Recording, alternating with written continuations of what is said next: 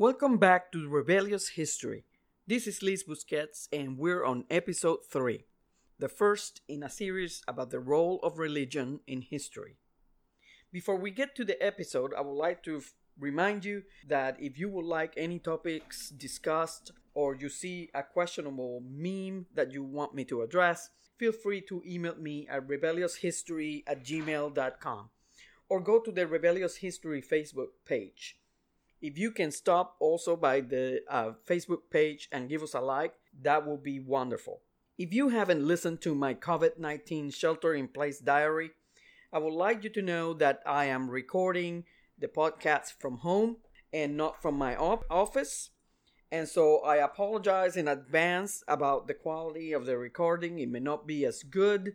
I'll try to edit some of the extra noises out of the recording but you may hear my dogs and the rain and birds, who knows what. So I just want you to know that that's why it's happening. As I previously mentioned, our topic today is religion and is the first episode on a series about this topic. I decided to address religion because it is a highly debated and contested topic today.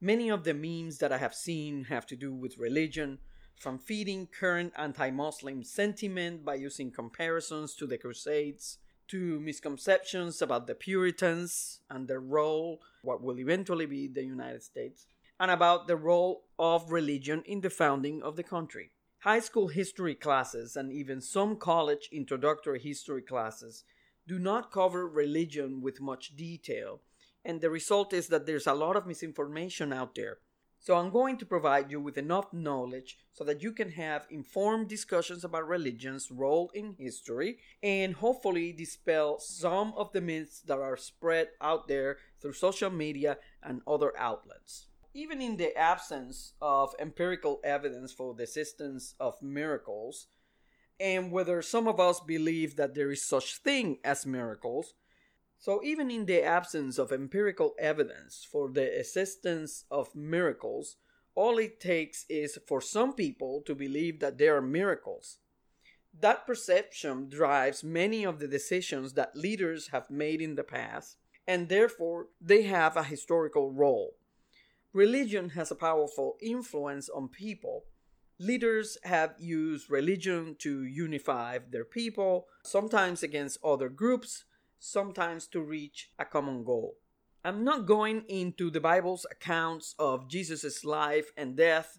Not only do I think that most people have some knowledge about Jesus' story, but there is unfortunately very little, if any, empirical evidence for his existence that I can discuss from a historical perspective. However, I'm sure everybody knows that Romans persecuted early Christians primarily because they became aware of Christianity's subversive potential. They considered Christianity subversive because it preached loyalty to Jesus and God instead of the Roman Empire, and believers were willing to disobey Roman rules. But by the early 300s, the Roman Empire was plagued with internal strife and conflicts. The empire was governed at this time by a tetrarchy. Several of these leaders were fighting over the empire, and there were conflicts related to succession. One of these leaders was Constantine, and he wanted to get rid of Maxentius I, who he considered to be an usurper. The only way that this conflict was going to be settled was through war. According to the historian Eusebius, in the year 312, Constantine and Maxentius were finally set to go into battle at the Milvian Bridge, which is a bridge that spans over the river Tiber near Rome. So imagine this it was the eve of the great battle, and they're camped near the Milvian Bridge. Concerned about the upcoming battle, Constantine was weary thinking about his strategy when suddenly he looked up at the sky and saw this radiant light in the shape of the cross. Or it could have been also the Chi Rho, which was one of the earliest symbols used by Christians. At any rate, he also saw these words in the sky In this sign you shall conquer. At first, he wasn't sure what this all meant, but that night he had a dream where Jesus came to him and explained to him what it meant. He told him that the sign that using the sign of the cross against their enemies, the victory will be ensured. The next day, Constantine quickly related this obvious sign from God, and his soldiers allegedly painted the symbol of the cross on their shields.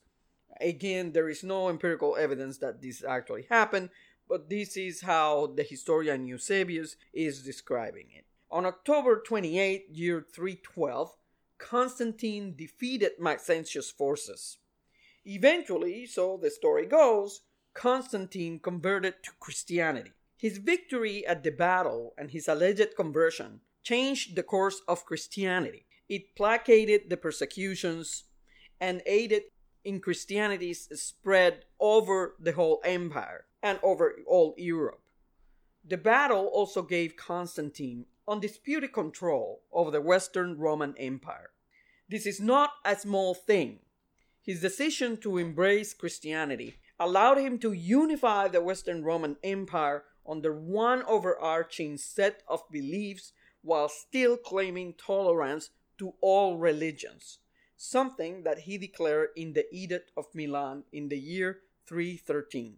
Historians have debated about this for years. Some believe that the conversion was sincere, others believe that it was a well orchestrated political decision.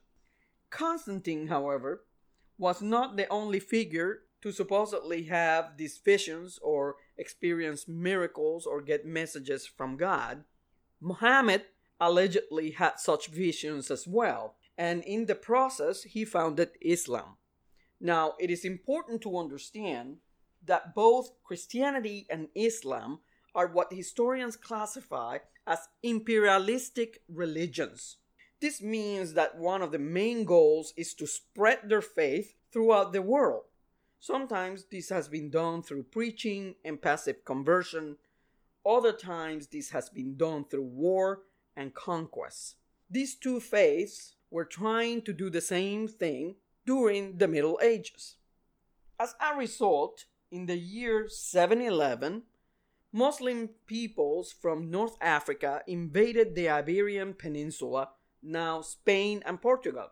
There was nobody who was prepared to stop them, and they took control of most of the peninsula. And so starts the history of the reconquest. This is important because it is the reconquests which eventually encouraged the church to start the Crusades. The Muslim leaders soon established kingdoms all over the Iberian Peninsula, sometimes united, the same with the Christian nobles. Sometimes they would join some of these Muslim kingdoms against other Christian kingdoms or against other Muslim kingdoms. And Christians were not really persecuted, but Christians, Muslims, and Jews kept separate even though they traded with each other and sometimes helped each other in battle. For example, El Cid, one of the most famous Spanish figures of this period, sometimes fought under the Christian flag and sometimes under a Muslim kingdom flag. The Christian kingdoms in the north of Spain, however, wanted to get the peninsula back, and the main justification, of course, was religion, upholding Christianity. But we also know that there were plenty of economic and political reasons. The fact is that the Christians slowly started chipping away at the Muslim kingdoms and started to recover some of the territories in the Iberian Peninsula. So, if you look at the, a map of Spain, you will see a city smack in the middle of the peninsula by the name of Toledo. In 1085, this was the capital of the Muslim Taifa kingdom of Al Andalus. King Alfonso VI of Castile started a siege of the city. Now, he was very good at manipulating politics, and he knew that there were other Muslim kingdoms that wanted to get rid of the Muslim Taifa kingdom. So eventually, he forced the city of Toledo to surrender. Again, this was in 1085. This victory at Toledo encouraged Pope Urban II in 1095, only 10 years after the victory at Toledo, to call for a crusade to take back the Holy Land from the so called infidels and to aid the Byzantine Empire in a conflict with the Turks. So friars and priests went all over Europe, inciting men to join in, while some of the higher echelons of the church tried to recruit nobles to go ahead and go on this first crusade. Of course, this was for God and the Christian faith, but the cynical historian in me also figures that there was much to be gained in terms of trade, territory, land. Just before Pope Urban can get that first crusade really organized and going, a charismatic fry by the name of Peter the Hermit got peasants to follow him in what is now known as the People's Crusade. Now, this was a total screw up. They were not disciplined, even though there were some knights with them, and they ended up pillaging even Christian towns on the way as they went to the Middle East. And eventually, once they got there, they got massacred by the Turks.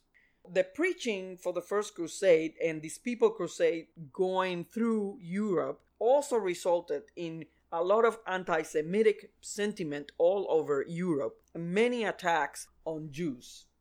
The higher echelons of the church, as I said, recruited nobles all over Europe. And eventually, this first crusade, the real first crusade, gets underway.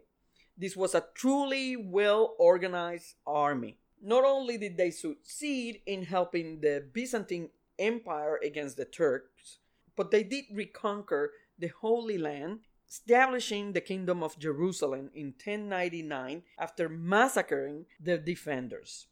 Of course, many other crusades followed, and there were plenty of failures. The Second Crusade, from 1147 to 1150, was called by Pope Eugene III in response to the fall of the county of Edessa to Muslim forces. Some of the Crusaders left from England and on the way helped the Portuguese recapture Lisbon from the Muslim kingdoms. The rest of the crusade was really a failure, and this failure influenced the eventual fall of Jerusalem to the Muslims. The kingdom of Jerusalem in 1187 fell to a very capable Muslim leader by the name of Saladin. And after this happened, the Third Crusade was organized supposedly to recover Jerusalem from Saladin. And to this end, King Philip II of France and King Henry II of England put aside their differences because they hated each other and decided to go on this crusade. Unfortunately, King Henry II died and King Richard I took over. If you faintly recognize the name of King Richard, is because you probably heard it in, Ro- in the Robin Hood stories. This is the king that was away on the crusade, and his brother tries to take over the kingdom in England, and Robin Hood ends up fighting against him. The German Emperor Frederick Barbarossa also answered the call and had some victories but drowned, and the German forces lost their morale and returned home. So there were some victories at Acre, and then Richard signed a treaty with Saladin, which granted Muslim control over Jerusalem but allowed merchants and pilgrims from Europe to visit. Altogether, the success of this crusade is highly debatable. The Fourth Crusade was another disaster, was between 1202 and 1204, and this one was called by Pope Innocent III in response to the fact that the Third Crusade was unable to recover Jerusalem. But the Crusaders instead attacked a Christian city on the way, and the Pope ended up excommunicating them all. The crusade ended up in the invasion and destruction of Constantinople, which was a Christian city, and the Christian states established during this time just caused wars with the Byzantine successors and the Bulgarian Empire. So, not a very successful crusade at all. The Fifth Crusade was another unsuccessful attempt to recapture Jerusalem, but the Crusade uh, of Frederick II succeeded in getting some control over the Holy Land back, mostly thanks to diplomatic efforts. There was also the Albigensian Crusade, which lasted about 20 years and was a campaign incited by Pope Innocent Innocent III against Catharism in southern France. Now, now we're not talking about a crusade in the Middle East or the Holy Land.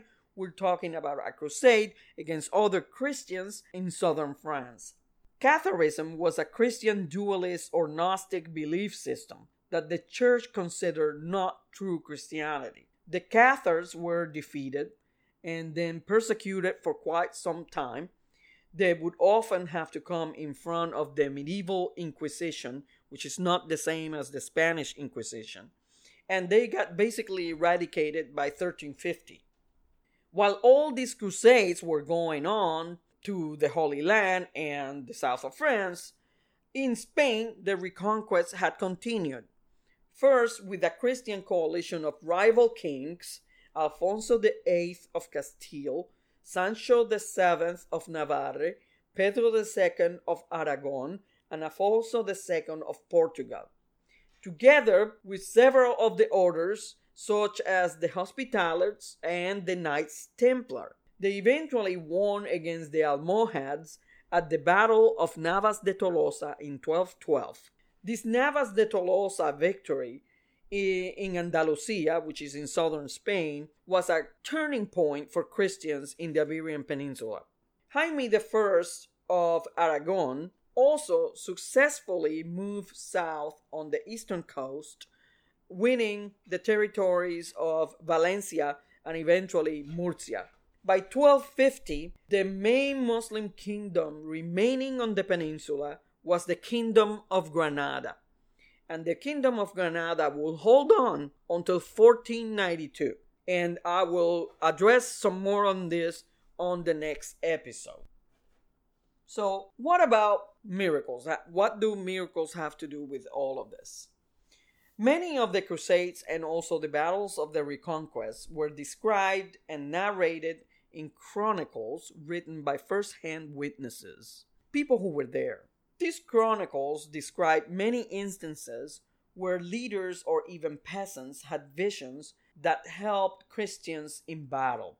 For example, there were some instances where crusaders were traveling on ships and they encountered some severe storms and they were all afraid and started praying to God and suddenly either Jesus or angels would descend and save them from the storms. Also, during battle in the Middle East, angels and, uh, and bright lights shining from the sky will fall on the Christian comrades that had been killed and fallen, keeping the enemy from desecrating the corpses. There were also some instances where dreams with religious messages guided decisions. At times when Christian armies thought everything was lost, saints and archangels suddenly appeared and saved the day.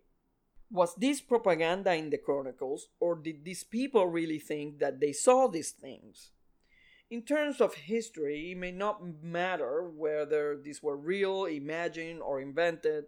What mattered was the effect that it had on the leaders and the men following them.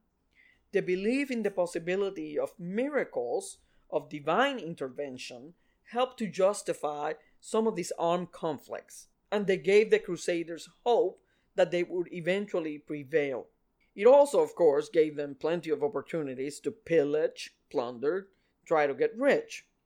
In many ways, these miracles also provided sustaining fuel for these armed conflicts, without which Spain would have never been reconquered, the many consequences of the Crusades would not have come to be.